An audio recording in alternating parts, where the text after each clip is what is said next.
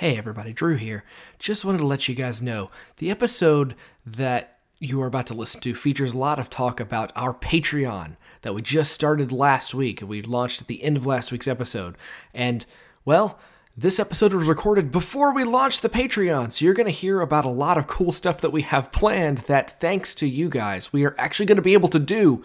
We have already blown past four of our six Patreon goals. We're getting monthly streams, we're getting a new episode of the Drift Rider crew, we are getting so many more things thanks to you guys, and there are still so many more goals to get to, and man, thank you guys. Uh, we love all of our, our listeners, and we just can't wait to see what the next year and what the years to come have to offer. So, with that said, I'm going to jump into the episode from the very beginning. Enjoy.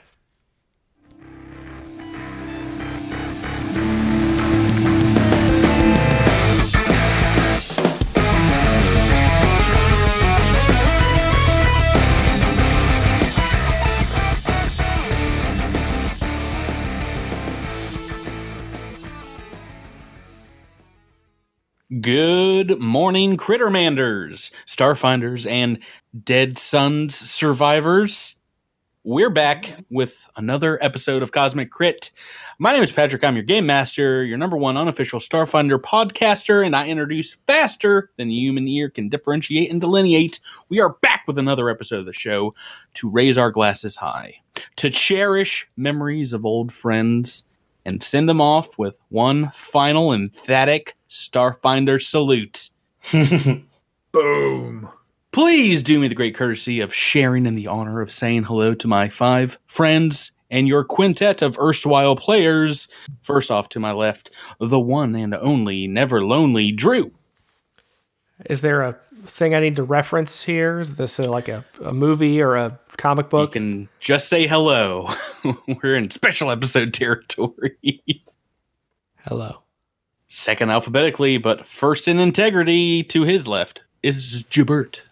These pretzels are making me thirsty. That's Third That's what we're across. referencing, right? No, sorry. Oh, yeah, yeah. Hey, Patrick. No, no, we weren't. Third across my heart and hope the wizard don't die. It's my, my, my, my Miles. Good evening. Fourth, Akaya bitten, thrice shy, and fan favorite winner. It's Rebecca. I am only just now realizing that we're in alphabetical order. Oh my gosh, we we've had like seventy. We are? Are we really? yes. Yes. I, I didn't realize that either. Holy free holy, you guys. I didn't realize it either. Yeah, me either. it only took like 80 episodes for us to figure it. this out. Look, we're real dumb guys. Yeah, that's how I was. I I, I never put that together ever. I didn't want to show any favorites. So alphabetical order it is. Last but not least, chef of this feast and an absolute beast. We have to my right Tyler. Hey Tyler. Hello, Patrick. I'm enjoying my Earl Grey tea today. Oh boy. Always, always with the T. that fun character. Tyler drinking tea. How, how are you guys doing tonight? Uh, pretty Okay. good. Good, good. You all have made it now through a year and a half of Dead Suns' goodness. You've survived my Machiavellian plots to emotionally blackmail you into caring about your characters and come out the other side. Congratulations. Thank you. Feels good.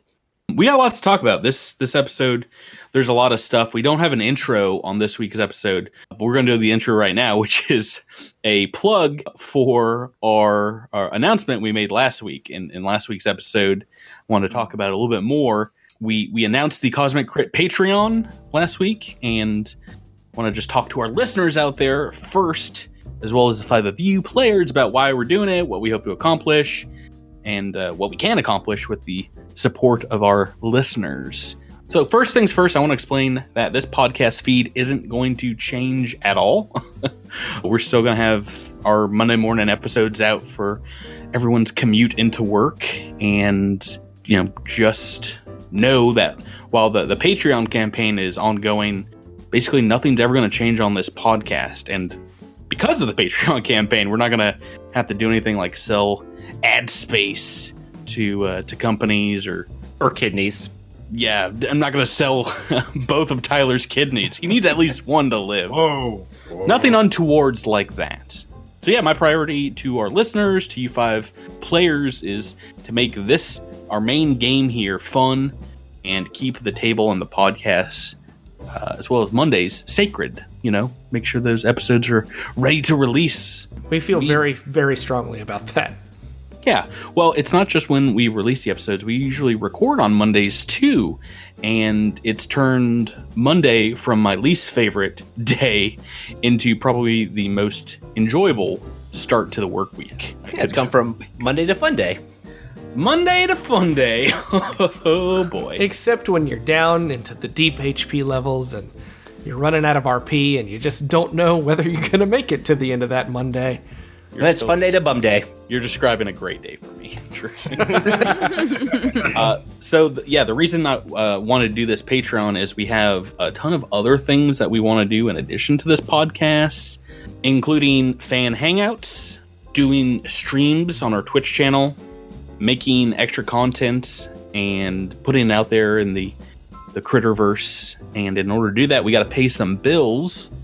So if you are fans are willing to support us by pledging on our Patreon, it'll help us pay for things like the uh, fan submission challenges and the prizes that we award, help recoup uh, some of our investments in technology, paying artists for character designs, subscriptions to gaming services, those rack up pretty quickly. and we'll have more time and money and peace of mind in order to work on these these projects. So the Patreon is up already. We've been talking about it on social media and stuff. And let's talk about specifics. If you give us five dollars a month, you will be in our pledge level or tier called Pronking Patron. And mm-hmm. that took me like three months to think of that name. So It was very good. It was very good. it might have been suggested to me. I don't know what I was calling it before, but that's that's uh, one of the base levels. There's another um, like you know helping out uh, level, but at five dollars that gets you all the extra content that we're gonna make for the Patreon early. It will eventually probably make its way into the podcast, but you will get it as soon as it is cut. There's going to be side quest adventures, stories, eventually, hopefully, blooper reels, homebrewed content, and behind the scenes shenanigans and things like that. And that is that's the main level. If you want to go above and beyond that, the next tier is ten dollars. This is a level called Flanking Buddies Linking buddies. with a Z, of course. And at that tier, every time that one of you five, I don't think I'm going to do it, but when a player maybe rolls a critical hit in combat, we will take a Flanking Buddies patron and read a shout out to them on the air.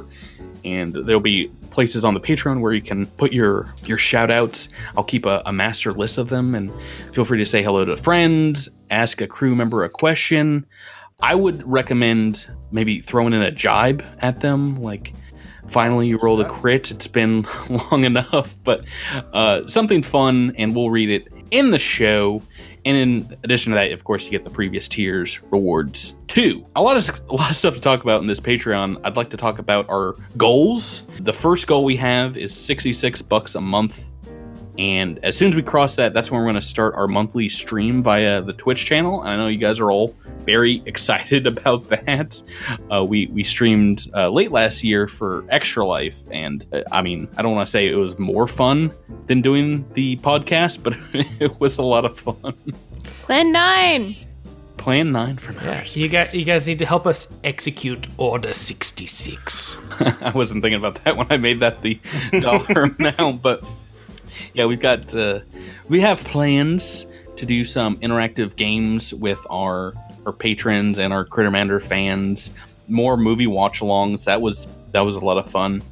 And, and hangouts with Crittermanders on there. But the real goal I want to talk about is the next one, which I mentioned last week. Goal number two is a a number that is very sacred to us here on the podcast. It is $147. and when we get there, that's when we will play and record our first Drift Rider crew special, you guys hopefully are excited about. I don't know what it's going to be yet because I'm, I'm, waiting. We're recording this obviously before the Patreon uh, has hit, before it's live. What do you guys expect to see in that that special?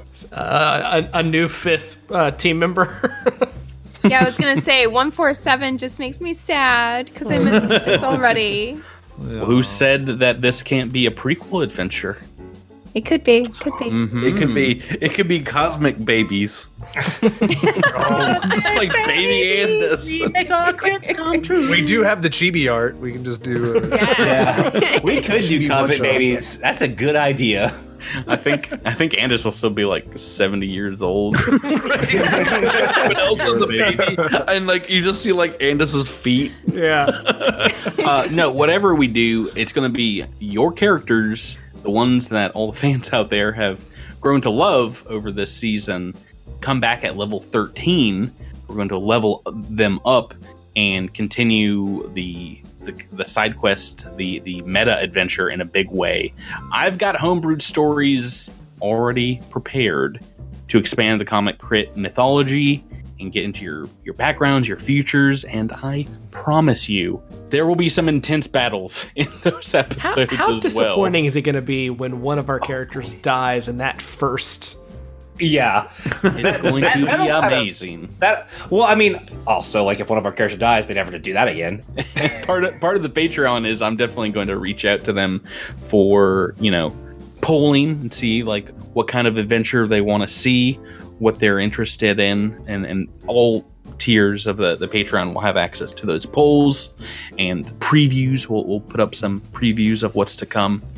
But yes, we're only getting to $147 with your guys' support. And lastly, I wanted to mention very quickly that our highest tier for those of you who are dying to support this podcast in a big way and maybe are just dying to play some Starfinder, we have the Dragon Master tier, the the Black Elite card, if you will, of the Cosmic Crit Patreon. That's uh, for 25 bucks. If you show up and support the show, then I will run you through whatever Starfinder Society or campaign that the group of Dragon Masters wants, and we'll, we'll have a vote on that. But we'll be doing play by post on our Discord server, potentially live games via Roll20 if scheduling permits. But this is a very limited tier. It is a maximum of six backers. You're going to have to be pledged for a couple months before we start. But I would love to take people, our fans, Crittermanders, through an entire campaign from start to finish. Maybe even racing the cast and playing against the Aeon Throne at the same time. Ah, That game, whatever we do, will become canon in the Cosmic Crit universe. So you, uh, characters might show up in, in the game, or vice versa. they might show up on the podcast. And those players, the Dragon Masters, can help explore the mysteries of the, the Cosmic Critterverse. So, so Patrick, I, I had a, a, a question. I don't, I don't know if you mentioned this. So you, you've gone up to about uh, 147 dollars. Are there tiers past that? Yes, we have more stuff we want to do, some more shows, more content. We will have those announced as we get closer to them. But every other goal is going to be doing an additional adventure with the Drift Rider crew, at, at least through enough episodes to where we can kind of tell the the, the story of level 13 um alindra and knack and all the rest of them so that that will probably get us uh, get us pretty far in the future. But every time you hit one of those, we'll have those ready to go, and we'll play those uh, basically as soon as possible. yeah, and and just to, to let you guys know, we do have some plans that if if we do get above certain certain totals, that some of your individual patron level rewards, like the five dollar reward level and the and, and the ten dollar reward level, might get some extra stuff uh, yeah. month to month as we go on further and further up the the ladder. If you guys, like I said, want to support the show and you want to show up and throw money in our face, then I mean. Everything over what we need to keep the podcast going, I want to just give right back to our Crittermanders. I love giving out the prizes for the the monthly ch- fan challenges. Maybe those prizes go up. maybe we just give back to everyone that's on the, the Patreon with some some cool rewards.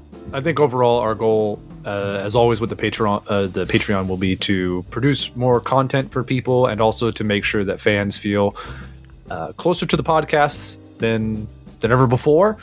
Uh, increase interaction with you guys is always our number one priority, and also to make sure that uh, there's always cosmic crit content to enjoy, both on your Monday commutes and you know possibly with some extra content other daily commutes and hopefully Yeah. I know I'm I'm very excited for the the streaming When- aspect of things. Yeah, I was gonna say, please don't stream Twitch while you're driving. Um, that sounds really. If you're a dedicated fan, you will stream Twitch. No. Oh, absolutely. And the Twitch- Absolutely. the You will Twitch risk app will- life and limb. The Twitch app will stream audio only. So Where wherever you are listening to Cosmic Crit, it turns it from a day that ends in Y into another day that ends in Y. Fun day. Ah. And, and I do I do want to say just just one more time that we love all you guys that that spend your time listening to us. It's fantastic, and we don't want to feel like anybody's being left out with this. So you have my word, Patrick's word, all of our word that the show as it exists today, the Discord as it exists today, you're not going to lose anything as part of this. We are going to continue to do the exact same things we're doing for everybody from this point forward.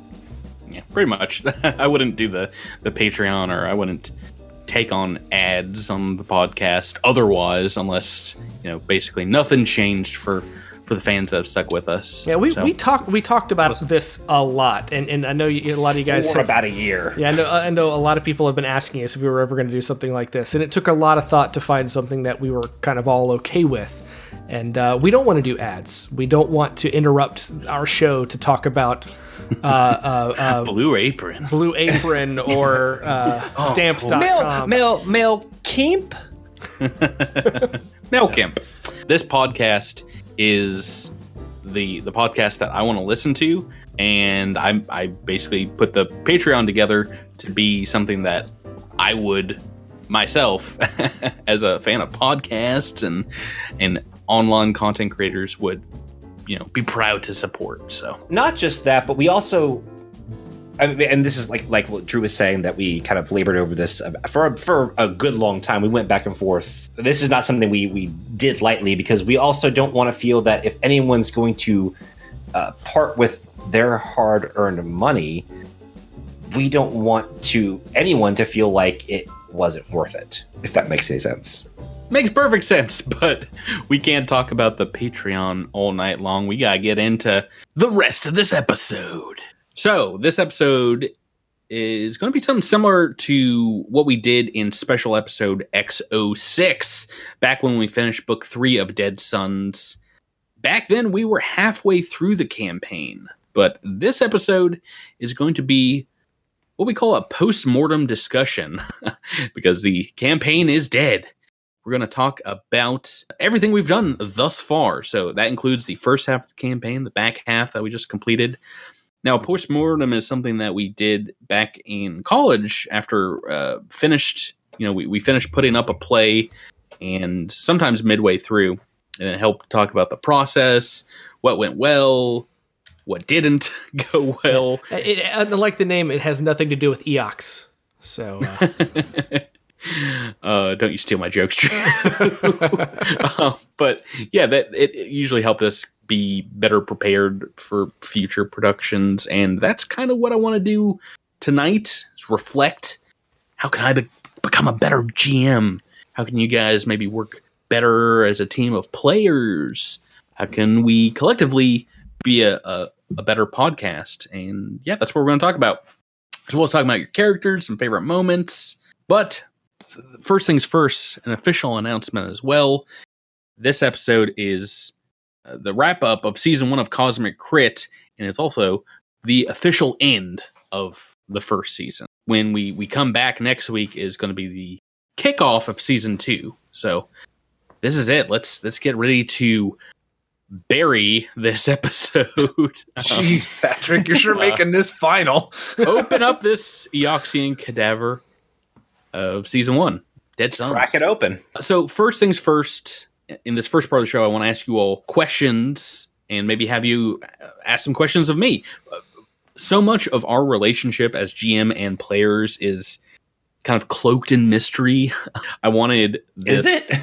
Well, yeah. I mean, as far as like what I'm allowed to tell you while we're playing, and Ah, yeah.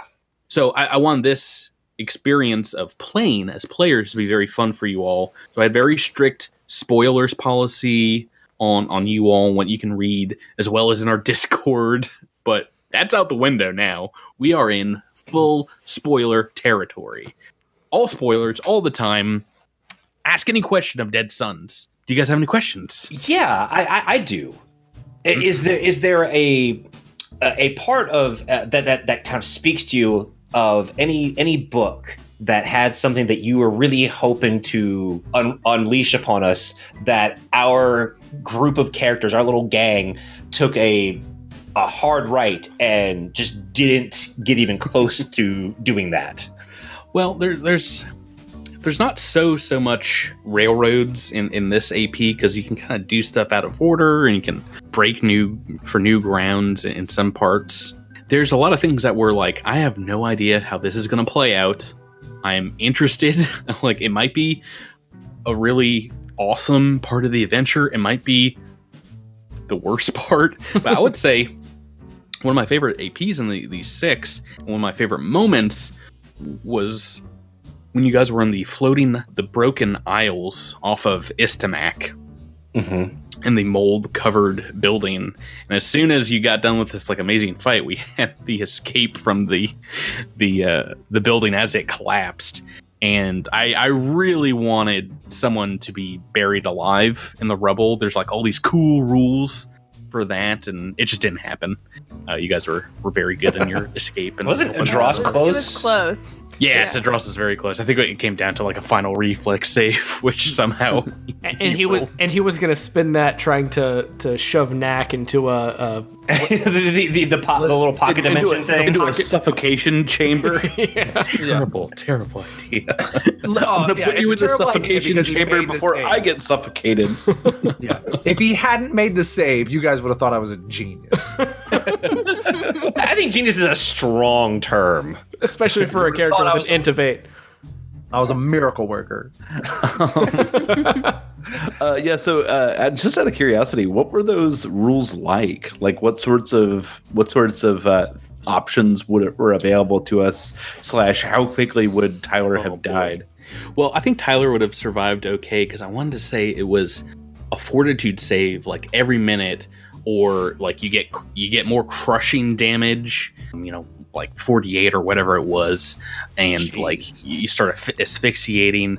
And buried characters can try for uh, I think a strength check to try and like dislodge themselves. So that's a possibility, but that was like rolling a, a 20 and then other characters could dig them out spend time to you know first try and locate them and then like pull the rocks pull them out of the rubble. And you know that was uh, that was a strength based thing like how much rubble you can displace. So i was like oh maybe maybe if someone drops down there like a dross or Alindra can pull them out but that never happened, which is fine. but uh, I'm sure other players who have been through Dead Suns and been through that part might have had uh, worse luck than than you guys. But yeah, that was a that was a Jason Keeley original, and that entire section of that AP is, is was some of some of the most fun of this book, I think. Of the parts that you added to the AP, Mhm. like character stuff, flavoring, whatever, um, different scenarios. What was the what was the part that was your favorite that worked really well for you, or or I mean, maybe you didn't go as as Yeah. you planned or whatever, but whatever was your your favorite part that you added. Um, I mean, we'll talk about this a little bit more when we talk about your guys' characters, because I mean, al- almost all that stuff was like added or massaged into the AP as it existed. It, it's hard to say. There's a lot of very fortuitous things that happened. Just about everyone's backstory that you wrote up before I even had the AP books kind of like gelled in some way with the adventure as written. First things first was, you know, one of my favorite early moments from book one when you guys have like no idea who this Nax Sizrak character was, and we had this scene where he went in and talked to Jabaxa. Yeah. And, uh, Drew didn't know this, and I don't think I knew it before I got that AP book. But I was like, oh yeah, no, Jabaxa would obviously know his real name and his family and stuff. So we got a like a little glimmer of you know what turned into like your entire backstory from from there, uh, and that happened. I, I tried to put like little clues, bits and pieces early on for everybody, and then you know some people's stories didn't wrap up until much later. And then some people's backstories just seem to gel so well with Oh gosh. with the, the, the AP. Uh, Oh, we'll talk about that for sure. I- I, I guess I should, you know, it doesn't have to be questions for me. If you guys have questions for one another too, go go at it. Anything, anything goes. Okay, I have a question for Andis. Uh, I mean, Jabert, you have a real name, don't you? Nope, Um, nope. My name is Andis. I had it changed last night, and I'm going to have to go have it changed uh, again next week uh, to new character name. So, uh, thinking back to the big cliffhanger where, like, we weren't sure what was going to happen with Andis and was he going to, like, die and re, re whatever, renew in the middle there. What was your thought process? Because I think we all, while we were recording that episode, we were all like, I think there was a, a, a moment that we all realized that you had kind of changed your mind, I think. What, what- What we was that moment we for should, you? We should probably clarify because for the listeners, they heard us end that episode on a cliffhanger that lasted for two weeks. right? Because we just true. went Didn't and it last for played like a month? Skitter Shot. Because then we went to that Skitter was Skitter Shot. editing. Uh, but but what what our listeners may not know is that we we we recorded that whole thing and then realized, oh wait, we're going to play Skitter Shot for two weeks. It would be really fun to do a cliffhanger. I want to talk about Jabert's Jabert's real that was- feelings in the time. That was, I believe, uh, just so we we know who to uh, throw stones at. I think that was Miles' idea, right? To- to Yeah, go I, I, well, Drew and I both kind of like were really championing that thing. yeah, and it's it, it, it's it it's proved to be definitely- like I think one of the honestly one of my favorite things that we have done, and also one of the most hated things by fans, only because it drove them crazy, which I think Well, is great. It was really difficult to pretend for two weeks what was what was going we on. We didn't pretend. We shoved it in people's faces on the Discord for a while. well, I mean, I have to say, Patrick gets all the blame or all the credit, depending on who you are. But yeah, it's totally Miles and Drew. I think that. But Well, but, so- I should say uh, the the two week break, um, where Jabert, thank you again, took over as GM for for Skittershot, which uh, was so much fun. But that was uh, to help afford me the time to write for Paizo and, and finish up an AP, Right. which was very difficult to do while And and I think making this podcast. to dig a little deeper, and I've, I'm going to be speaking for Drew, but he can he can chime in uh, if he disagrees. But Drew and I are both we're big comic book fans. We're big fans of serialized storytelling, and even though we have a to be continued, I, I feel like this was the first time we had a legit like massive cliffhanger. And yeah, that that you had to wait for. It was the Well, Tune in in three weeks. all right, ap- apparently that activated my Siri. all right, Again. Siri, calm So- down. But so, But- so to go to go back to to go back to to that episode, we were recording this episode. Uh, honestly, none of us like we kind of knew that this was going to be a decision that Jabert was going to make, and kind of want to go through what it felt like for for him and for us to listen to it as we are going through this long pause as we figure out what is he going to say, what is he going to say, sort of our cliffhanger, even though it was an immediate response after that. right. It was immediate in the sense that like I was silent for about 45 seconds and then I said it and I could I swear I could cut the tension through my headphones with a knife. Oh, well, I mean, I knew because we had talked beforehand in our GM one on one player powwow that you were going to go and bring in Andis 148. I know. And it, it was at one point, I forget, it might have been, it might have been when Miles had Raimi give his, you know, like, uh, his speech to the dying Andis 147 that I was like, oh boy, oh Jabert's not going to go through with it. I like, I just knew because I was, uh, tears were welling up at my eyes. yeah, at some point at some point sort of during the episode I think it was very early in the episode. I I was like private messaging Patrick, but he didn't see it until after the episode, and I was just like, I don't know, man. I don't know if I can do this. It's gonna.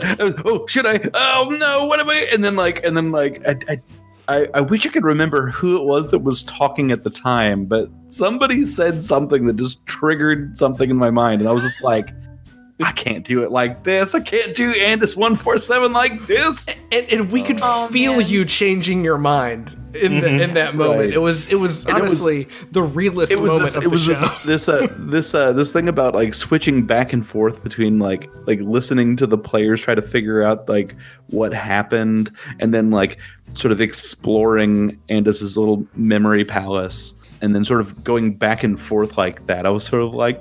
Oh, Andis one four seven has friends. Oh, he can't. they can't leave their friends like that. I mean, I have to say, like, it's some of the, I- I don't know how it came across. I'm not sure I'm much of an actor, but it was some of the most real I felt about things I said in character the entire season. Like, I really, I, I kind of dove into Alindra's mind and, like, how would she feel about all of this? And I, I really think she would be upset, you know? Like, we didn't want Andis one four eight. We wanted Andis one four seven. So we were yeah. Yeah. You guys trying to convince dodged you. the- You dodged I mean, the bullet because uh, Andis one four eight sounds like this. I'm, I'm here. How's it going? Well, do everybody. What's Hey, up? and it's- it's- sound like. It- it's it's really funny because we had those two episodes in the can. I think at that point we were pretty far ahead before we made a decision. And while while Drew and I have taken delight, if you are on the Discord, I, I really. On top of, of yes, we had a lot of fun razzing fans because I mean this is the first time we've been part of something where we could actually do something like that. Yeah. And uh, one, like I said, as a fan of serialized storytelling and a fan of drama and just plain fun. I think the I think the best decision we made was to split those up because I think it. You It mean was- your suggestion was one of the best decisions we made? Well, no, no, no. I agree- It- I agree- I agree with there- it. No, no, no, no. There are so many. Dis- there are so many suggestions I've had that has been shot down the table. So don't act like this is just all me. no, I, I agree no, with them was, though. This was you, it- Andrew. I remember, and it was it was a great suggestion. I it was so evil to me. I was like, oh boy. I mean- can't, I but can't. but even but the pay but the payoff, and that's the thing. Like, if we had come back and we hadn't convinced Jabert to keep Andis one four seven alive for that, right. I feel like there would have been a revolt. But Yes. Well, yeah. the- And, and we have been told as much on our Discord. all good things have to come to an end. I'm sorry, everybody. Which uh, let's let's move on because uh, I mean we can talk to one another all night long, but I want to I want to hear from our Crittermanders and get get some questions from them. We we polled people on our, our Twitter on our Discord, and I've got got a, a slew of questions, so I want to make sure to try to get to all of them. Lots of lots of questions, some general ones. This is from Tim, aka uh, Otaku Jester, classic flavored Tim. What was your favorite event that happened in season one? Oh, can I go favorite first? thing that happened? the chase scene when we were on Castrovel. I loved Oh. that. you, you, you mean where Drew and I didn't know how chases and we constantly ignored that was- Patrick that telling us what to do? fighting. That was the second best part of that entire thing. Drew just like continually being, I hide, and it's like there's there's still a stampede. You gotta run. and then just realizing that I am messing this up in the moment. Oh, I, I was I was right there with you, buddy. Like And I, you guys were so proud. You were so proud. we were. We thought we were doing really like- well, and Patrick's like, "What are you doing?" I was Yeah, literally, no, it- I'm helping. you can't be blamed because it's not like we we took a 15 minute break and I supplied you with all the rules and you guys had a discussion about Exactly. them and We, asked questions. Drew and I are blame free. Thank you. if if only we had done all that. Oh wait a minute, that's exactly what we did. Uh, There Made were- up for that- it with your Andis like, su- if suggestion. It- it's if fine. you so uh, many months later, right. if you support us on Patreon, I swear to you, I will get you that 15 minutes of lost airtime where uh, Miles legit asks a question of like how something works and is like, uh, oh okay, and then just forgets it. Five later. Oh boy. to be fair, that happens a lot. I mean, how many times on air, on record, have I asked about chances of opportunity? Attacks of opportunity. I Attacks hate of- you, yeah. anybody else favorite favorite events, favorite things that happened season one? I have kind of a, a, a weird take on this this question. One of the most memorable things for me, and I may have talked about this before, but is when Tyler got mad at me for positioning with the mountain eel.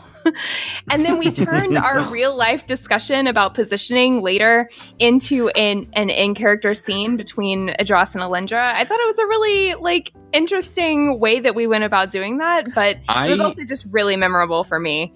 I, I learned love- a lot. I love it going back and listening to that because then like a few months later in the adventure and you're like rushing ahead no matter what and Adros is like, Yeah, go ahead. You got this. Well, I think for a while I was like, I hold my turn until Adros goes, but then he would just run off and I'd be like, oh, okay, that's what we're doing. All right. there, there were that too. things in in season one. There's so many. There are so many like really great moments in the first season. I, th- I think I, think we can all agree. Our first holiday special was a a blast and seems to be a big splash with with with listeners as well. But we were giggling like maniacs making that. Like not all not all of our laughter is even in what you hear on the episode. Like we were in tears. yeah, yeah. It's it's hard when like laughter goes into that hacking cackle. It's like I gotta Yeah. cut I gotta cut some of this out. Where it's like I, I, I gotta say, uh, this is a small moment, but and I, I hate I hate pouncing on my boy Tyler, but the moment where I did the where he kept mispronouncing the Hard Scrabble Collective as the Hard Scrabble Connection, oh man, all the way back in book one. and I started singing that song, and then like we Drew almost died. And Tyler That- got that- so mad about it. That's, Yeah. that, that is always the best part of any role playing game I've found is when you almost kill somebody with how hard they're laughing. Uh, I've and- almost and ca- killed cavity our killed kids. GM like four or five times in, in a in a Pathfinder game. Oh my Cannot- gosh, the cavity always kids. the best Ca- part of my Cavity life. Kids, I think, uh, was almost R.I.P. the party. The, the cav- Yeah, cavity think kids. five- cavity Five kids. sixths of the party party was like. I'm trying to look up laughter. episodes as we we bring them up. Cavity Kids Um, is episode 51, Tooth or Yeah. Dare. we are so dumb. We are we have so the dumbest names for I was uh, listening to that episode in a bar, and I almost got kicked out of the bar because I was laughing so hard. Uh, I, I almost choked on on microphone. I could have died in my in my recording space for the freaking cavity kids. I oh man, We, we've had a Uh, lot of fun moments. so much fun. Yeah, I, I, I'm gonna I'm, I'm gonna talk a little bit about what Rebecca said, mainly because I would like there to be two events that didn't revolve around me getting mad at people. you guys are making me sound like a one really time that awesome Tyler got real mad So at us what's, for what's blowing even great is nose. that at the end of that thing, you're like, you're like, I'm the guy. So so I, I will say before Tyler talks, those are the only two times I've ever seen Tyler mad at anybody ever. No, Uh, you're, you're forgetting, Raid, you're son? forgetting the double. You're forgetting the double force wall after we quit recording. Three times. Right. Uh, I, I, I, I, I, I have seen Tyler angry in Destiny, but generally he is a big teddy bear, and I love him. No, well, people are going to come away with this like I'm never going to roleplay with Tyler. He's just going to yell at me. No, no, getting Ty- Tyler, position. Tyler, I, I, I have played Ty- as a character with Tyler probably longer than anyone else because I played Numenera with you, and Tyler, Tyler is an absolute blast to play with. And, and he will always take the time to help you figure something out about your character or about roll 20 or about how to maximize Yeah. some stat. We love Tyler. you're you're touching my heart. Patrick's going to cut all of this, but what I was going to say is that I really like what Rebecca talked about because uh, when the when the adventure first started, you know, you in when the beginning of any I think AP or adventure, you'd really you might have some idea how your characters are going to interact, but you know, in the scenes, in the encounters, and the RP moments, you're just you know maybe not sure. And with everybody's uh, Rebecca and uh, or Alindra and Adros's relationship, I really didn't know how that was going to play out because you know Rebecca kind of made this naive girl with a ton of power, and Adros was this um, Vesk military pirate captain, and I just had no idea how that was going to play out. And that was a huge scene, which kind of helped determine the relationship all the way that eventually, you know, accumulated in us sitting in capital ship guns together, blowing away the enemies of the universe.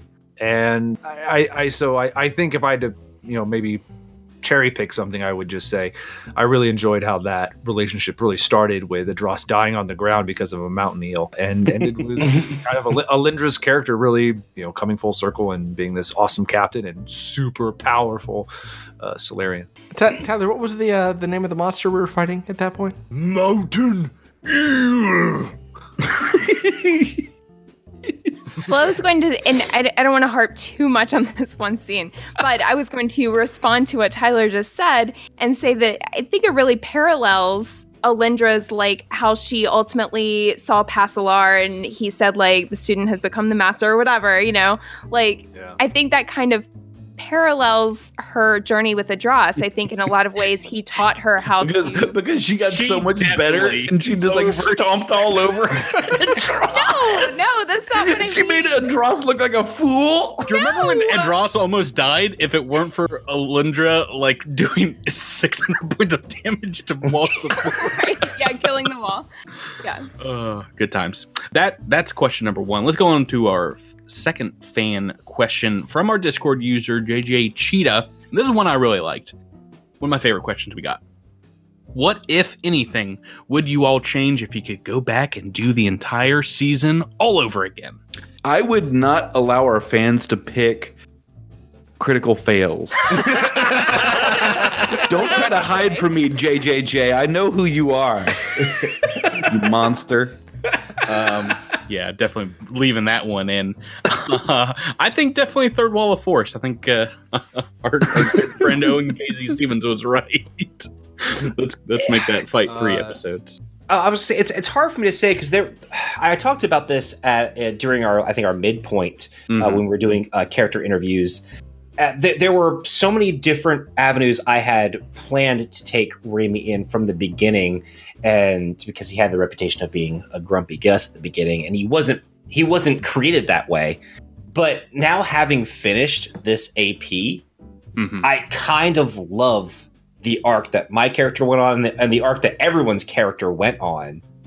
And I don't know if I mean there are some probably some like in battle decisions I would have changed, mm-hmm. but there isn't much in terms of I think character decisions that I've made. Yeah looking back.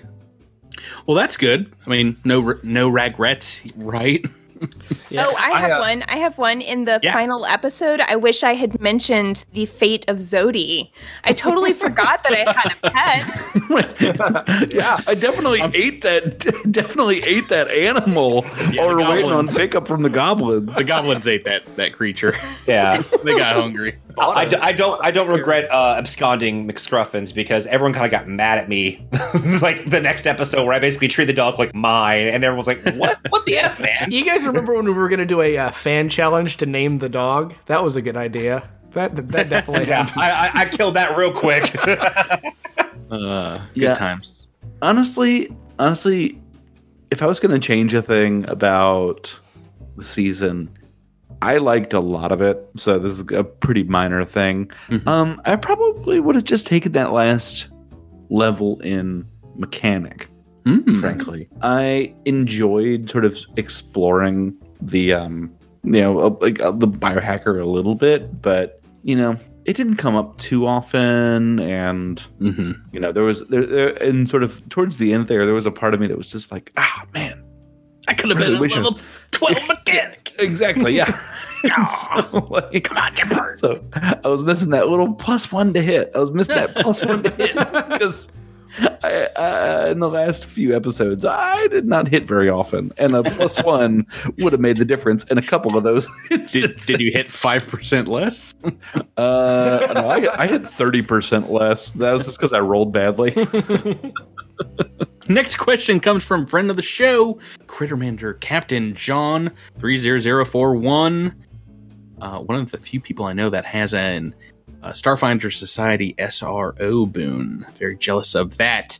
He asks, uh, "Where where do you think the story was going to go, and where do you think your character was going to be at the the end of this journey?" uh, I actually have something for this. So, in the core rulebook, there is a description of a number of the different planets, and they spend a lot of time in in the the CRB talking about the sun that Absalom Station revolves around, and how there's all sorts of different like magically magical structures and this whole kind of cult that runs the stuff on the sun and what are they doing and all this sort of stuff. And when you have a uh, a device called the Stellar Degenerator that that you know You think it would degenerate some uh, that- that- stellar bodies? yeah, that, that kills suns. I, I kind of thought I one. I didn't think of it. I didn't think that it was going to be a sort of massive planet killer. I don't know why I didn't think that, but I thought that this that they spent enough time describing what was going on at the sun that we would go there and do something. Well, not for a couple of adventure paths. That's uh, Dawn of Flame. This takes place on the sun. there you go. Yeah. Edros took a hard right turn somewhere in his storyline. Uh, I can't really. It's It always I can't sunny remember where it was. Yeah, was it when he I'm when forgetting he, was it when he was naked in a pool with the priestess trying to bring somebody back to life? Mm-mm. Gosh, Drew. One, I wasn't naked. Two, Uh, I think we need to go back to the videotape on that. There. Uh, I, I think actually Patrick specifies he was in his underpants. oh, okay. He, he was a little fang fang foom. Yes, it was. It was like I, I imagine Edros just wearing a loincloth of some sort under his armor. that aside, you know, I made a character who came from Vesk military and was uh, at one point a pirate captain, and I really did not think that religion was ever going to play into his Mm. character concept. The on honestly, I thought a lot of what his I thought he was going to have a lot more loyalty issues. I thought there was going to be a lot more storyline and plot around, you know, him having to rebond to a crew after being betrayed by an old crew and having, you know, I thought there might be parts uh, where there was actually internal conflict with him and this this new group that he became affiliated with. But you know, when you kind of when your GM writes such a amazing scene like Patrick wrote in the, for the Sarenrae Temple and Mother Shadowbane, as a player, it's the kind of thing that you salivate over. And Mhm. uh, all I wanted to do after that was explore this redemption and discovery arc that was that Adros kind of was choosing to go down. And so, yeah, I I can't think of a single idea I had for Adros for his you know line that came to fruition because everything changed at the end of uh, book three. We'll talk about that more because yes, I agree. Everything changed from where I think we started with Edros. Um, any other? uh, Um, you guys remember predictions of, of where you thought the the AP might go? What we might do? I I thought I, I guess because of uh, my character's involvement with the the corporate angle and, and him like you know kind of being an outlaw for a little bit even though I didn't take the outlaw theme. I thought that would kind of come back to to bite Raimi mm-hmm. but the stuff that did come back to bite Raimi I really really enjoyed because I thought that Drew and I might have an opportunity to to do because I mean Knack and Raimi had some interaction but it was most of his stuff was with Jabert and and Tyler and a little bit of Rebecca. But I, I did. I was very, very surprised. And again, just to echo what Tyler says, when you have a GM who can who can write these amazing scenes that takes elements that speaks to your character, like you did in book four Hmm. for Raimi, by taking. I I know that you and I had talked about uh, at least having a flashback scene with Raimi's partner Lyanna, but bring her and her being the thing in the sarcophagus that we saw in book one. Well, that, that wasn't that wasn't in book one, but that was a, a similar sarcophagus that we saw at the beginning of book four. Okay, Yeah. I, I, then I misunderstood. Yes. Oh, uh, so, so on, the, on the subject of the sarcophagus in book one, what was in the sarcophagus in book one? Yeah. So, so number one, what was in the sarcophagus, and number two, why was Gevalarsk Nor not the main bad guy of this whole thing? How was that possible? Because being undead doesn't mean you're bad. but he was so evil, right? Uh, yes, he was. I'm pretty sure lawful evil. but he's he's you know the evil guy that you want in your corner. He is actually cares about Eox being a part of the Pact worlds as opposed to the Corpse Fleet. They want to you know break away, kill everybody. He's not so much into that. I'm just Um, saying. I'm just saying he was a real Chekhov's Librian. I believe we we found he gave you guys a uh, a message at the end of book three, thanking you for your work on Eox and introduced you to he had smuggled in an ex corpse fleet member. Who I believe I said was his cousin Wow. in in this this case. I think Hard, Hardscrabble was Oh. working for for him, and that's why at the the end in the epilogue, I, I put a lot of Gevalarsk Nor in the epilogue. He was instrumental in bringing down the Corpse Fleet's machinations on Verces with Raimi's family. If you go back and listen to that, he was you know helped to to bring down astral extractions. So he's he's doing a lot of behind the scenes, you know, high upper um, Okay. echelons. And oh boy, oh boy, if if you guys uh, supply our Patreon with uh, some funds, no matter what, I'm bringing back the Norster. Gevalarsk Nor's coming Yeah. back. He's one of my And- favorites. And that's going to be his official nickname of the Drift Rider crew. Hey, Norster! uh, would have been possible for the crew when we found that uh, transport unit to you know open it up and see that there was a you know undead in it and then Yeah. like it so at that point does the undead person wake up and attack us or you know i wonder i wonder how different that can be uh, She would've- what, what groups do She would have spoken with you and, and tried to get some information, and she would have been very cagey because she doesn't want to say that she, you know, works for the Corpse Fleet, even though you'd be able to see that on her her uniform, but demands, you know, that you put her back in the the, the case and and get her back to Absalom. But and not to, to but mention Rob, that you but Robob would have seen that, and that would have changed the whole arc of that, right? the feed from Robob was going back to Gevalarsk Nor's office. He was the one that gave you the camera, and he was able to edit that feed. So True you would enough. have n- never seen her, but he also cut out, and we mentioned this in the episode, everything about that that part of the ship. So you actually never saw the the case on the feeds. So let, let's let's go on to another question from a Crittermander. Let's get a let's get an easy one. these these ones are taking some time, but this is from also from our Discord. Question comes from Coder Mike. Hello, Mike, and he asks, "Which was your favorite book of the AP?" We got six choices here, folks.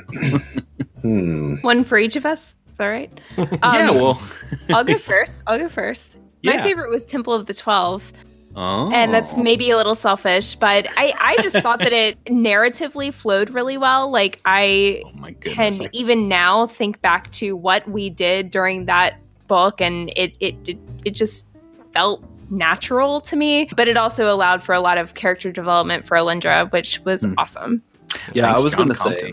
Yeah, I was going to say John Compton really crushed it knocked it out of the park there. There were a lot of really memorable moments for that from that one. I want to say between Incident at Absalom Station and Temple of the Twelve, those are the two who I could probably like go back over and like plot or sort of plot plot point for plot point like reiterate those things because they sort of stood out in my mind really starkly. And so I would I would have to say one of those two. They were really really good.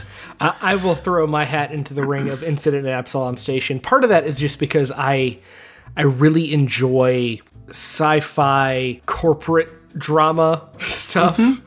Yeah, it felt real cyberpunk, didn't it? Yeah, and I really I dig that vibe of things. And and yes, it's also a little selfish because that is kind of what I based Knack around. So Knack was the the smooth talker who could work his way into oh. situations and get information out of people and stuff like that. And Yeah, I- that's really hard to do in the jungles of Castrovel. I, I told you I was like, all right, there's gonna be a lot of knack in book one, not so much in some of these other books. Yeah. I'm so sorry, Drew. but Yeah. but you know, but that you know, it's fine. It worked out for the best. It's just, I. th- But if if that was book one or if that was book five, it wouldn't matter. I really love. Like the mm-hmm. corporate espionage angle and the getting into the gang warfare and and like we we had a huge fight in a nightclub. That oh, is yeah. amazing. So Yeah, it was- fun. It was some great intrigue, and that was uh that made that was a, a lot of fun. I, I, I kind of have to, I mean, echo what a lot of people are doing. Is I mean, I'm going to choose book four because Raimi had the most to do in that one.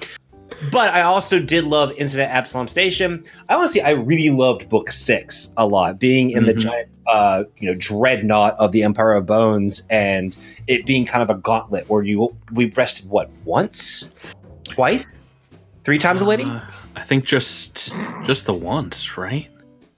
I think we rested once more after beating the the general guy. We yeah we may have gotten a rest Might have after like 10 before we actually got Yeah. onto the onto Yeah. the station. Oh, and yeah, you you only had once one. on the station. Evening rest. Yes, that's correct. And that's when you leveled up from eleven to twelve. Right. Yeah, that that the whole last book just felt so Epic. Epic. Yes, I was gonna say oppressive, but that sounded too ne- too negative. It's it's definitely It also has a very different meaning.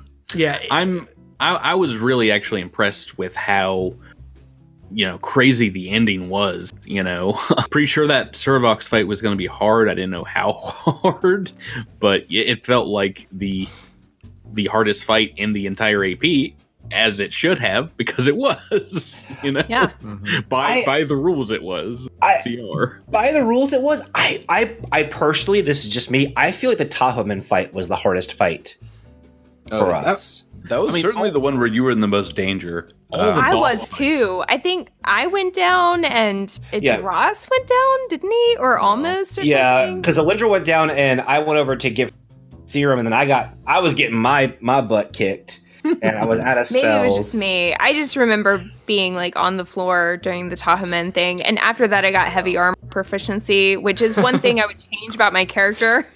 is get that earlier. but, It was Ta- but Tahoman wasn't the fight where we had the the balcony that had the No, No. That was the No, no, of- that was, that was- Temple of the Twelve. That was the one where they where uh, they exploded the ceiling and they dropped all those rocks down on us. Yeah, You remember Great. that? yes, Great fight. yeah, yeah, yeah. Yeah, it was it was a neat fight. It was a neat fight. but that Um, was the I- Solarian, right? No, no. With the balconies.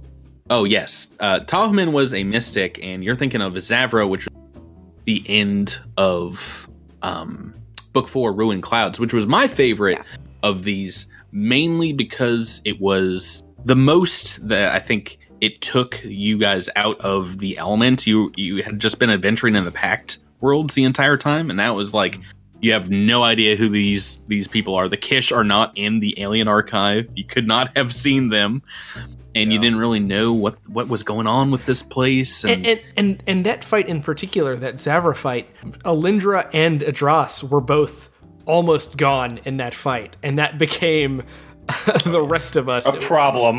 well, that became yeah. that became an an an Andis uh, Raimi knack fight as we tried to keep the other two alive and ta do all this damage. Um, well, you guys had been breezing through the uh, the temple fountain, so I was like, I gotta I gotta uh, kick some gasoline onto this final battle to make it you know something you, you will remember, and it uh, hopefully worked for for Well, yeah, listeners. and, and the- I gotta, I gotta say, uh, just just for for book four, which is, as I think about it, might actually be my favorite book of of, of all of them. As as I really put That was put put my memory to the test. Yeah, the ruined clouds. Yeah. Uh, that that whole idea of of dropping onto this ancient civilization that was at the same time super advanced but decrepit and post-apocalyptic in this this sort of tribal culture that, that came out of uh, out of that with the Kish versus the ancient Kishalee and, and all of that stuff. And it was it was home to maybe my proudest moment in tabletop RPG history with the the moss spore fight and the trap that we didn't set. Oh yeah. I will. I, that is something I will always remember, a- and I will never top it. I'll never top that ever. oh Until season two. yeah yeah. Drew, Drew, set your set your sights a little bit higher. You will you will top that. Tyler, Ruined- favorite I will- favorite book. Yeah, uh, I'm going to be completely unoriginal and say that Ruined Clouds and Temple of the Twelve are tied for my favorite, and that is Oh. simply because I like mainly because the two biggest things I can call out is the Uh, the scene with Alindra, like we've already talked about, and the Sarenrae's scene, which we've also already talked about. In in Ruin Clouds, it was when we had defeated Zavra, and you were like, "Oh, and here's an Atrocyte." And that- Oh yeah. All right. that feeling was the it, it was it was equivalent to the To double Wall of Force number two. Yeah. Yeah, it, it- I was going to just say, not the last time that would happen. It I'm- was soul crushingly awful, and uh, the, That's the, other closest we've gotten to an explicit tag on this show. Oh man, Oh no, And then, pretty but- and then in general, uh, before we're just just a kish altogether. You know, I, I love it when uh, you have PCs that have to interact with an alien culture, and there's a language barrier, or there's a moral barrier, or there there's something that's keeping them from fully meshing. But yeah. you know, they're also they're not just gonna w- come in there, wipe them out with violence, and then take whatever they need. You know, we had we had to play diplomat, but we also had to strong arm some things, and then there was a whole sec- the Zavra section which we did just have to murder. So there was just a there was just that perfect balance of diplomacy, battle, culture, cultural dissonance that I really really liked. And so Temple of the Twelve, Ruin Clouds, uh, I I love both. You Well, and like I- I traipsing around uh, temples. Uh, Yes, I do. Right? That's, that's My thing. Oh, It's, the, it's hard to pick a, a favorite book because each book had its own distinct flavor, and they were all so very rewarding. Like I can't like if I think about every single book that we did, they all had something completely different and original for us to do. I- never felt like we were playing the same flavor of ice cream. Like book one, we were on Absalom Station, and then the Drift rocked, and then uh, going to Eox and and Castrovel. I mean, and- that, and- that was the- the whole point in writing this first adventure was to make six very different feeling kind of adventure path volumes that flowed together. I was going to say, I, I think every author of this AP was successful in that mission. I mean, I, I know that was what they were setting out to do is really show what you can do with a Starfinder adventure. And I think that they succeeded in that. I mean, it, it, it did feel very varied. And I feel like there's this whole world of stuff you can explore. And I, I think it's a really great starter for being able to homebrew your own adventures and, and really understand Yeah, definitely. how many different directions you can go with it. I, amazing. You can't see me because this is a audio only podcast, but I'm saluting the the authors and developers at Paizo for this path. We're we're done with that one. Let's bring on uh, the second. Um, our our last question is one we're not actually going to answer because you guys don't have to, and it's from uh, Necessary Evil on our Discord. if everything goes to plan, what do the players think their characters would do after this adventure ends? Oh, we're going to answer that once the Patreon becomes fully funded. we're going to continue those adventures. So I'm happy to say you guys don't have to hypothesize. We're going to get there. Everyone that submitted questions, Crittermanders, thank you very much. I, I want to, before we, we wrap up tonight, talk about your characters a little more in depth, a little more one on one. And you know, I, I wanted to, you know, talk about where we started from. Gosh, at this point, like two years ago, when we were planning, you know, still playing Pathfinder and thinking, like, maybe we should do Starfinder. We, we were thinking of these characters for the podcast before the Starfinder role playing game was even out. And, you know, working from the blog posts on Paizo.com and theory crafting, maybe plot hooks. I, and these characters are amazing. I want to commend you guys because I think that these five were not only just great from the get go, episode one onwards, but you afforded me as your GM a lot of leeway in interpreting your backstories, making you know the mysteries that were present in there, putting riddles and eventually answers, hopefully, to most of your like, you know, why did this happen to me? Why why why is my character Solarian? Why did I uh, have to flee my home planet? But I, I do want to talk to each of you individually first, and you guys can all talk about this. First, I want to talk to you, Rebecca, because we, we've touched on this before, but we had no idea what was up with Alindra's powers. I had no idea what makes a Solarian when we started playing this this game, right? Me either. But you made this character early on. I mean, you, know that they are involved in the sun and like graviton powers, but you made your character with this tattoo of a constellation on her her wrist. Yeah, that was And- before the even the core rule book came out. I mean, that was the Oh, yeah. summer before. And it was like, oh yeah, she has a constellation tattoo on her wrist, and then That was yeah, lo full behold, like four months before Dead Suns Book Two was released, where we found out in in uh, Temple of the Twelve that the ancient Eucalam elves got freaking tattoos of constellations on their body. so I mean, you, you guys can go back and and listen to to our podcast, but yeah, that was in there way before the book released, and well, and I, I have proof because I have character art that was done before the books came Oh, yeah. out. yeah, we talked about it in episode tattoo. one that came out in August. That that Yeah. book didn't come out until I think late September or early October. Book two, but yeah, I I was flabbergasted when I got the book. I was like, "You got to be kidding me!" I was Yeah. taking a look at the, the picture of the the the stargazer, the um the elven statue with all the constellations on her, and I was like. What? I can't I can't make this stuff up. But yeah, and I also didn't know at the start that Calithu 7 that was in your backstory was going to end up being a Kish controller satellite planetoid because that I didn't have that information until the end of the the campaign when I got book 6. Book Yeah, no, and- book 5. Book 5. So, so at what point in writing the like Alindra's story did you get that information? Like, did you make that connection that oh, this can come back in book six? Yeah, I, I forget when when that epiphany came, but I was like, oh man, that's where she got her powers, and that is where we're eventually going to go to one of these planetoids. So I was like, I just got to tie them together somehow, and it makes sense. Like, there's going to be more than the twelve planetoids. The Kish at some point had to craft these things and like design them elsewhere in the universe. So that's Yeah. where Calthu 7 came from. I knew at the beginning of the podcast that your reflection in the mirror was going to be some kind of manifestation of maybe your graviton attuned self, like maybe the dark side of Alindra. Mm-hmm. I, I did not know what it was going to turn into, but yeah, I, I wanted people to think that you know maybe you had like an, an evil side, but yeah, eventually that became your sister Feloria. Yeah, So, yeah. Well, and I, I think one of my biggest regrets was that after the Feloria reveal or whatever, I was like, oh, I'm going to use my graviton powers more and like really make that part of my character from this point forward. But at that point forward, we were fighting undead.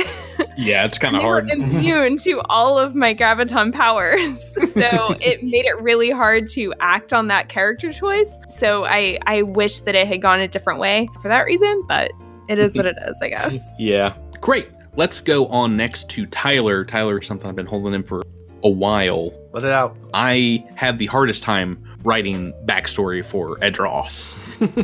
um, and I don't know why. I, I feel like it, it, you know, would have lent itself this the story of former soldier, pirate, that kind of thing. But yeah, the idea of this pirate that had a weakness for helping others, I didn't know where to go. And my first, my first idea, which was scrapped completely, non-canon, was that your parents were like famous pirates and Mm. that was going to be revealed to you like halfway through the campaign that you were like a Ah. pirate prince. And when you guys met the rest of Rivet, I was going to have her crew kind of take you to like a pirate side quest episode. But yeah, that never happened because in book two, it kind of changed when we saw a relationship and a kinship develop with Rockholly on Castrovel. Then her death, we know where that went. um, did did you sense that, Tyler, uh, at all? Like what I was doing? no, when when I'm thinking, I'm thinking of like the fireside chats. I guess we could call them that Rakalwi and uh, Dross had, and I really thought that you were trying to pry me on two events that had ha- currently happened or happened in the past, which was Adros nearly killing Rakalwi and getting you know the crew kind of fighting over that, and then there was also the moment where he wanted to take out Clara two four two four seven mm-hmm. on the drift rock. And so I thought you were really trying to poke at that character trait, this idea that Adros is just you know, murdering people who are Unrepentant, yeah, ready to Yeah, and to do what the others wouldn't. Yeah, and so you came up with this Rokawi backstory, which was sympathetic, and you know the idea was like, eh, well, what? How does Adros feel that you almost killed someone who really wasn't this full-on evil person, but rather just someone who was uh, caught on by these circumstances? And I thought that was really, really interesting, Uh, but the- I, I didn't realize the full amount of seeds that you had laid. I suppose. there are there are a lot of other podcasts I think that are, are doing Dead Suns and a lot of other you know home tables that are playing the game. I really am, am interested to find out how many just bring the axe down on Rockaway's head, like oh she's not gonna make it, and uh, see how many you know try and try and redeem her, try to bring her back. A- at the end of the episode where she like actually dies, right. I remember you saying off air, Tyler, you know, Adros would do whatever it takes to bring it back. And boom, my mind went immediately to maybe making a deal, you know, with clergy to pay for resurrection services, which is very expensive in the Starfinder universe. And I was 50 50 between Sarenrae and Pharasma at the end of book two. Pretty Oh, happy I went with with Saren Ray as uh, Oh man. we uh you know that obviously had a, a big difference on your character can you imagine if you were like a knight of uh pharasma how different Pharasma? Adros would be here at the end but Oh, I ended yeah, up- be- oh. i did all this background research for that episode on the goddess and that was what afforded me the opportunity to do some writing for paizo in the the, the starfinder's background on the church of Sarenrae, which when you're listening to this it might be out. That's it's going to be in Dawn of Flame, Book One, Fire Starters, um, a little back chapter about the the church in on the sun, you know, and and the worship of the goddess. She has turned into one of my, I mean, all time favorite fantasy gods. um, I'm Right. I'm about to play a Pathfinder of Sarenrae in in Jabert's Pathfinder game, which I'm very excited about. But I've fallen in love. Sarenrae, yeah, Sarenrae is amazing. She's one of the oldest goddesses. I think one of the things that makes her so interesting is that she doesn't shun a lot of the other evil gods in the pantheon because she is about redemption, and so you know she actually spends time with some of these other evil gods trying to you know convince them or work with them to you know be less evil and so it adds a really cool layer to her that she is this uh, obviously extremely uh, powerful, extremely influential goddess, but she always has room for trying to, you know, really make people better. And getting to take that and put it into Adros's story was really, really yeah, fun. I knew, you know, after that episode, it's like Adros's story is going to write itself. Like I don't need to add too too much more to it. Like your journey became your backstory and your your future story. You know what we can see what happens to Adros after level thirteen. At the end of book six, one of the bosses is an undead Vesk, so that definitely is going to be incorporated into the Vesk Sarenites backstory. One Are you talking about the, the, the gate crashers or Nashal? Uh, ga- well, both really, but Yeah. uh, the Gatecrasher was reanimated Veronis, basically part of this yeah. crazy genetic undead program that that we wrote into Braskin's backstory. We didn't. Unfortunately, one of the things I actually thought about when we were fighting the gate crasher is, you know, does Adros think that he can save this No. this being? But when y- y- you know it became apparent throughout the fight, and That thing there was, was an really, there was really no, no no reason to role play uh, that this thing. After Yeah, the first crit on you, you're like, "Oh no, you're you're dead, Grim, Grandpa. You're going down, son." Yeah, Uh, you doing magic, bro? you, you are out of here. Next, I want to talk to both Drew and Miles, and I kind of want to talk to you at the same time about Knack and Raimi because, in a lot of ways, your backstories are a little similar. You know, trouble with your family in the past, being on the run for different reasons, and in the end, we saw both your characters' kind of backstories have a bit of a resolution in book three on mm-hmm. Eox. And that was just something like storytelling wise, I knew I had to do it because you leave the back worlds right after that, and Right. you know it felt a little truncated because it was.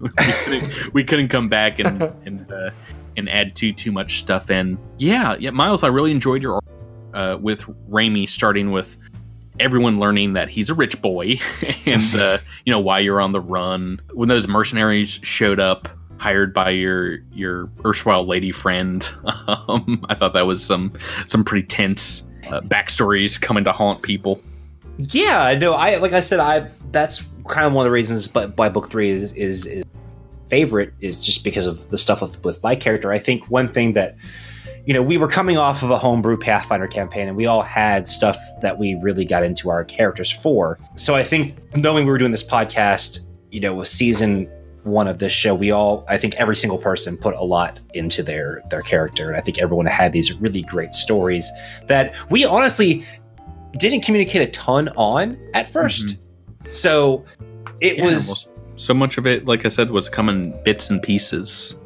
and I know you had talked to me, and and you know we would bounce ideas on on you know any ramifications from you know at least my character's background. With you know, I, I had put Raymond in a position to where you could use you know that him him being kind of outlaw of, of this hyper wealthy family that you know bounty hunters or something could could come in. I I honestly did not see one the the arc of Ziravesh controlling Raimi's family and this generational thing that had happened. I I loved that. That was definitely that was all you and I did not see that coming and that was so much fun for me and so rewarding for my character because and I think a lot of people will note like Raimi after that he's he doesn't immediately lighten up but he he has a pretty pretty sharp character turn after mm-hmm. a lot of that's resolved. Yeah, well, I mean, it's there's still like problems back home, but like a big question mark is kind of answered, and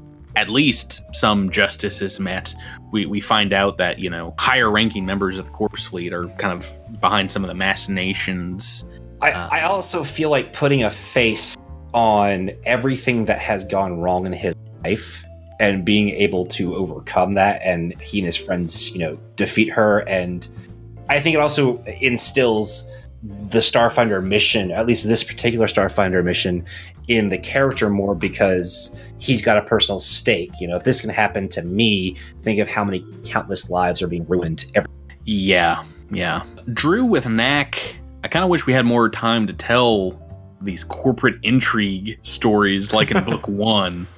But, you know, at the very least, I wish I'd known about Zix and Zaz in five earlier because I would have loved to have introduced the idea of them earlier on in, in the show.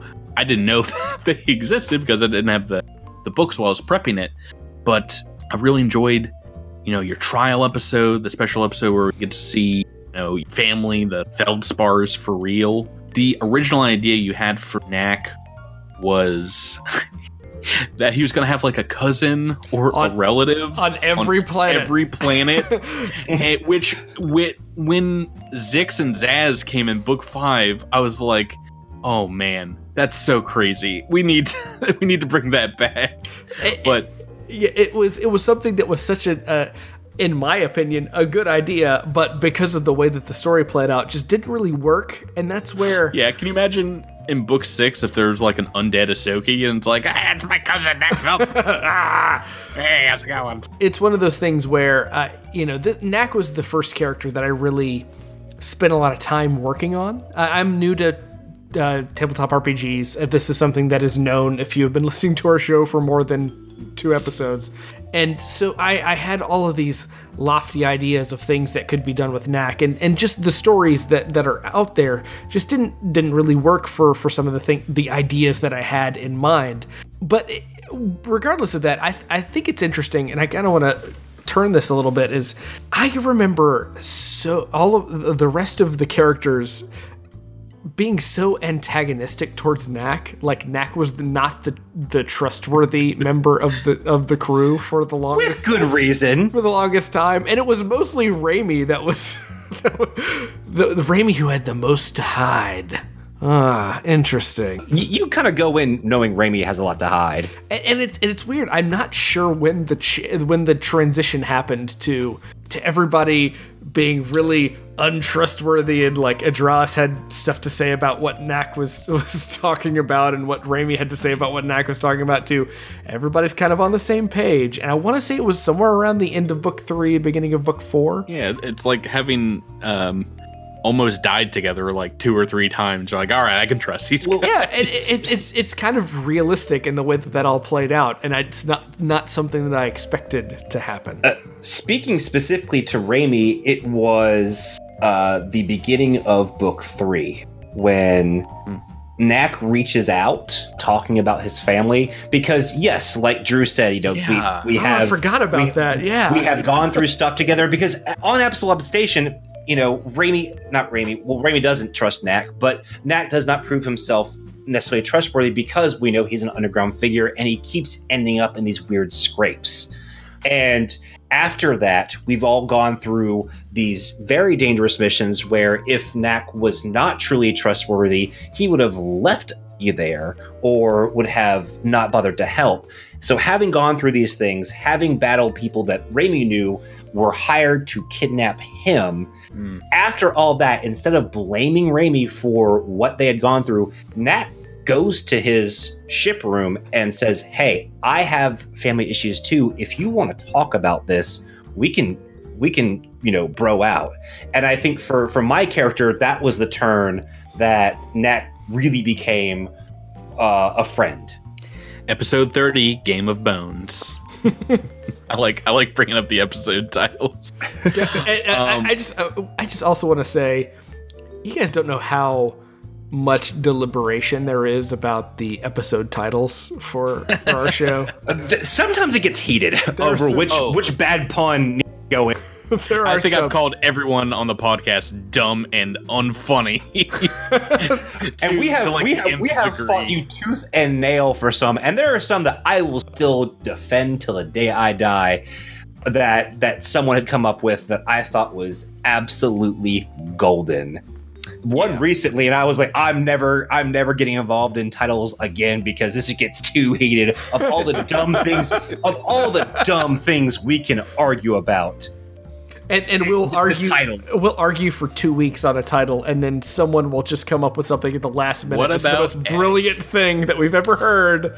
Uh, let, let's get back on track. Jabert, let's talk to you about Andis. And your original idea for Andis was the Dylan Thomas poem, Do Not Go Gentle Into That Good Night.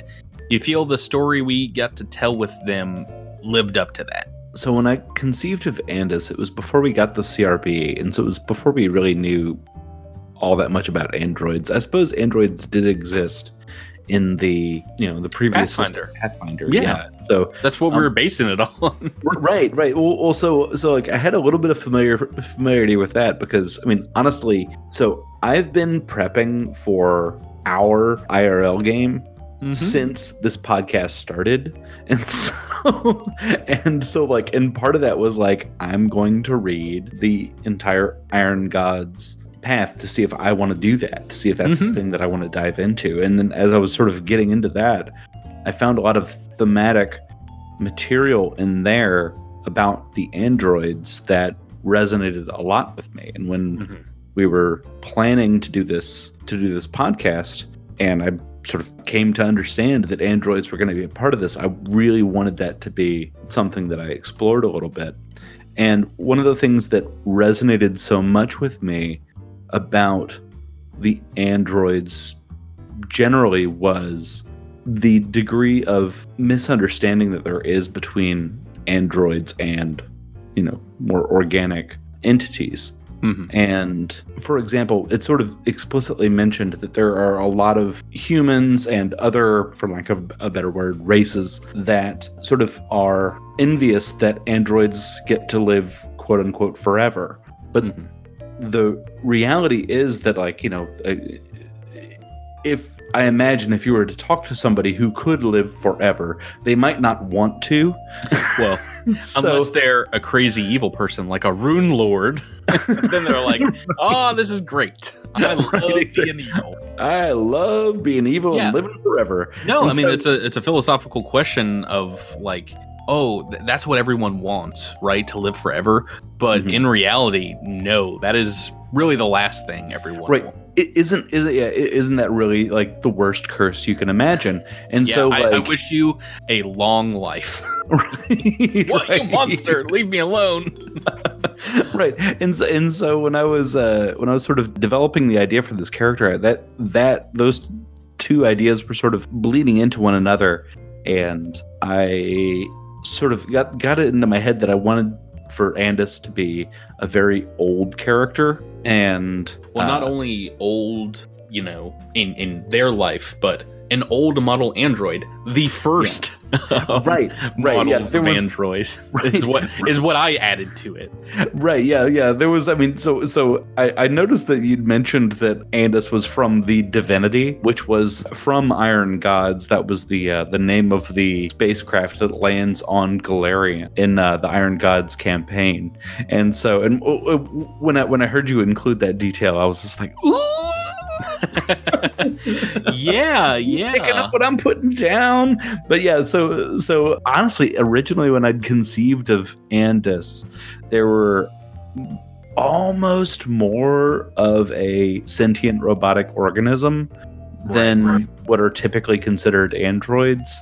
And so and so i you know that's why like very early in the podcast i'm sort of like oh i'm using a wrench to tighten a bolt.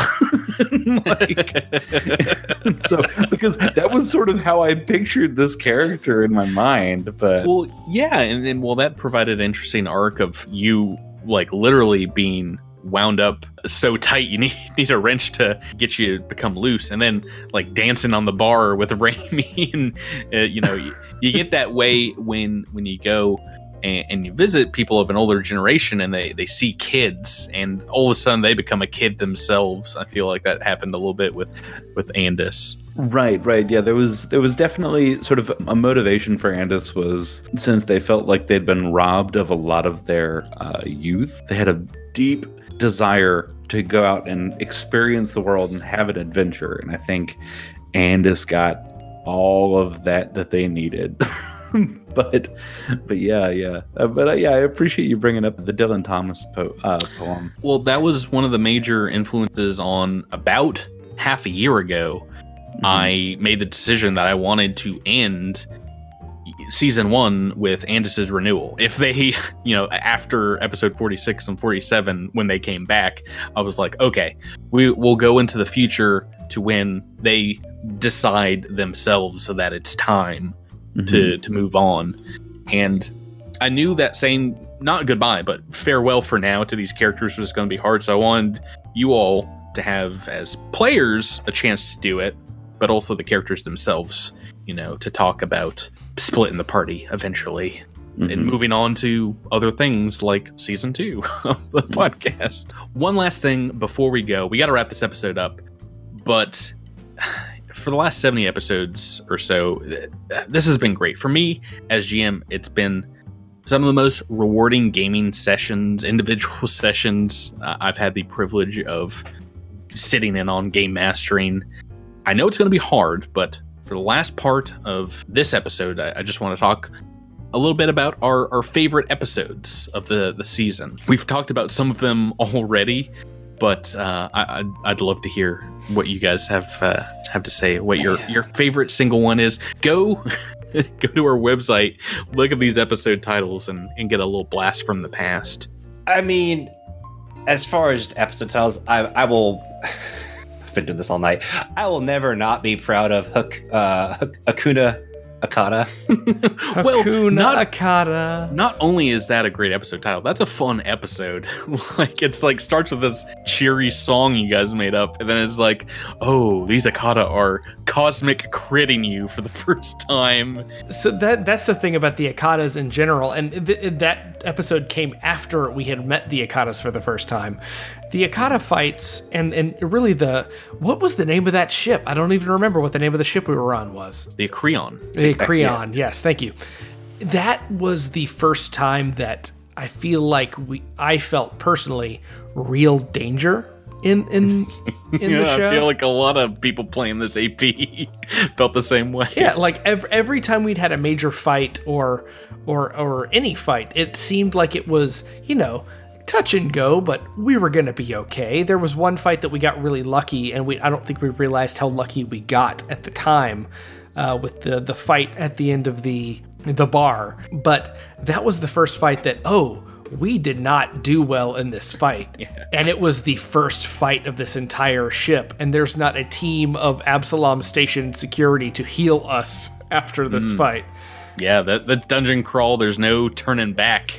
the ship leaves after that and it goes downhill from from there. I know that I think my favorite episode, both my lowest low and my highest high of the season were on in book 3 an asteroid K92-04 In the episode Screeshire Hills K9204 That was gonna be mine. That's Such a good title. uh, oh my goodness, I loved. Oh, I, I know Jabert hated it, but and is getting dominated by this monster. But my first major attack roll was a critical miss on Alindra. And then the very next one, I tried the same thing, and it was a reposition into the acid pool. The very next roll was a critical hit. so I rolled a one and then a twenty, and I I think I could have stopped the podcast at episode 31 and retired from GMing right there. Um, I'm still riding that high like a year later. so it was such a roller coaster for me. Like that whole fight was just like up and down. Oh, it was so scary, but also really exciting. Yeah, it was really fun. uh, any other favorite episodes? Um, I'll name two. One, I don't know which one when it happened in, but the um, it was one of the early episodes. I think it might have been just it might have been episode two where Drew sense motive the snacks. so I, I want there to were, defend there were a lot of myself. a- shenanigans. And, I want to defend myself a little bit with that. I've thought about this for like 18 months. For Because years. we've reminded you every single week. Uh, th- so I, I was trying to detect traps, not really understanding. snacks? I'm not really understanding how That's work. trap. detect traps works, and that detect traps is not really a thing in Starfinder. yeah, yeah, and like I- detect poison on the, the, the figs. Mm-hmm. Yeah, yeah. but just- you know, I- I, I'm okay Yeah, with it. I loved it. it was a great. It was. It was. I think probably one of the hardest I've laughed. But I think my favorite episode was, uh, if I think back on it, it's probably Valis in Wonderland, which was episode forty-four. Which is the mainly just because I loved the Dreaming Pool experience with Alindra. I just, I really liked. I, I already really liked the Ruin Cloud setting, and I remember when it was one. Of, it was also a hard moment as a player because Patrick just threw down this gauntlet of player backstory, history, complications, and then he's like, "You wake up, you're in the pool, off you go to a boss fight." and it's like, wait, no, what just happened? Yeah, mm-hmm. And and she decided to internalize it and to be I like, know. let's just go. well, Let's do this. say. Yeah, actually, I wrote down before this episode, I was like, one of the things that I wish I had had a better opportunity to do was to share these experiences that Alindra was really internalizing with another character, but it didn't feel natural at the time. But yeah, I, I wish that I had like shared that with someone in retrospect, but it, it Mm. just didn't really come up. But but yeah, it, it also just took me by surprise because I had no idea that was coming. So Any other favorite eps before we wrap up season? If it's not too self-centered, I would just like to say I loved Tales from the Crit, Our first Halloween episode. Um, I That mean, was- I know that's not exactly a season one thing, but uh, I was, I uh, had a I was very ton lucky. of fun with that. is Yeah, that our that was a- first special episode? I think Uh, it was. I think it was. Yeah. X01, our Halloween special, yes, was Yeah. A day before, or a couple days before When- uh, XO2, the crit stop. Right, yeah. The crit I stop was- was the was was the one after that, but yeah, the Halloween special special it came out on my uh, on my birthday. Mhm. And, Yeah. uh, it was a it was a real treat to get to GM for you guys, and you guys are great. It And was, uh, that was uh, um, it was one of the few times where I consider myself extremely lucky I was muted when you were describing the end boss and you were like and across his hat or whatever it was puff. it was just like, it was like it was the Stay Puft marshmallow. Yeah. yeah, it was it was just such an epic reveal and I is loved the- it so this- much. It, it was so goofy. I loved it. was I so loved great. it. That that episode also led to a very meaningful conversation off air that Jabert and I had about metagaming, and Mm-hmm. it changed how I played from then on. I will Mm-hmm. always remember that. Good. All right. Well, we need to wrap this episode up. I honestly think we could reminisce and talk about this first season for another No. two or three episodes, but we got to get to season two. We gotta. Do you guys remember when gotta Alindra knocked that Kish off the side of the, the landing platform? Just I said we're murdered him. done here. Straight up pushed him off of, of Bespin. It was the end Yeah. of, of Die Hard for sure. But um, if if you want uh, if you want us to do another episode like this, we can. Uh, maybe we'll make that a Patreon thing. Make sure to visit visit us on Patreon.com and tell us what you want us to do. We'll make whatever content our our uh, Crittermanders want. Please tell us tell us what to do. We'll do whatever you say. Thank you to our listeners out there for sticking with this podcast, this story, and with the six of us for this season, this 18 months of uh, of Cosmic Crit. The the fan involvement throughout our challenges, our Discord, our amazing fan artists out there. All of it has meant the world to to us as GM and, and players, and I know it means a lot to some of you out there listening as well. With all of you that have stuck this far into this episode, I also want to thank you. um, this is a long one, but uh, we are going to be back next week to get ready for season two with our kickoff character extravaganza, our episode zero, if you will. I can't wait to get to that. That's going to be very exciting. Mm-hmm. Officially starting season two. So until then, let's sign off for this season, everybody. Please take a bow, blow a kiss, and say good night, Crittermanders. Insert night, air horn sound here. Get him! Thank you. Air horn, air horn, air horn. That's a wrap.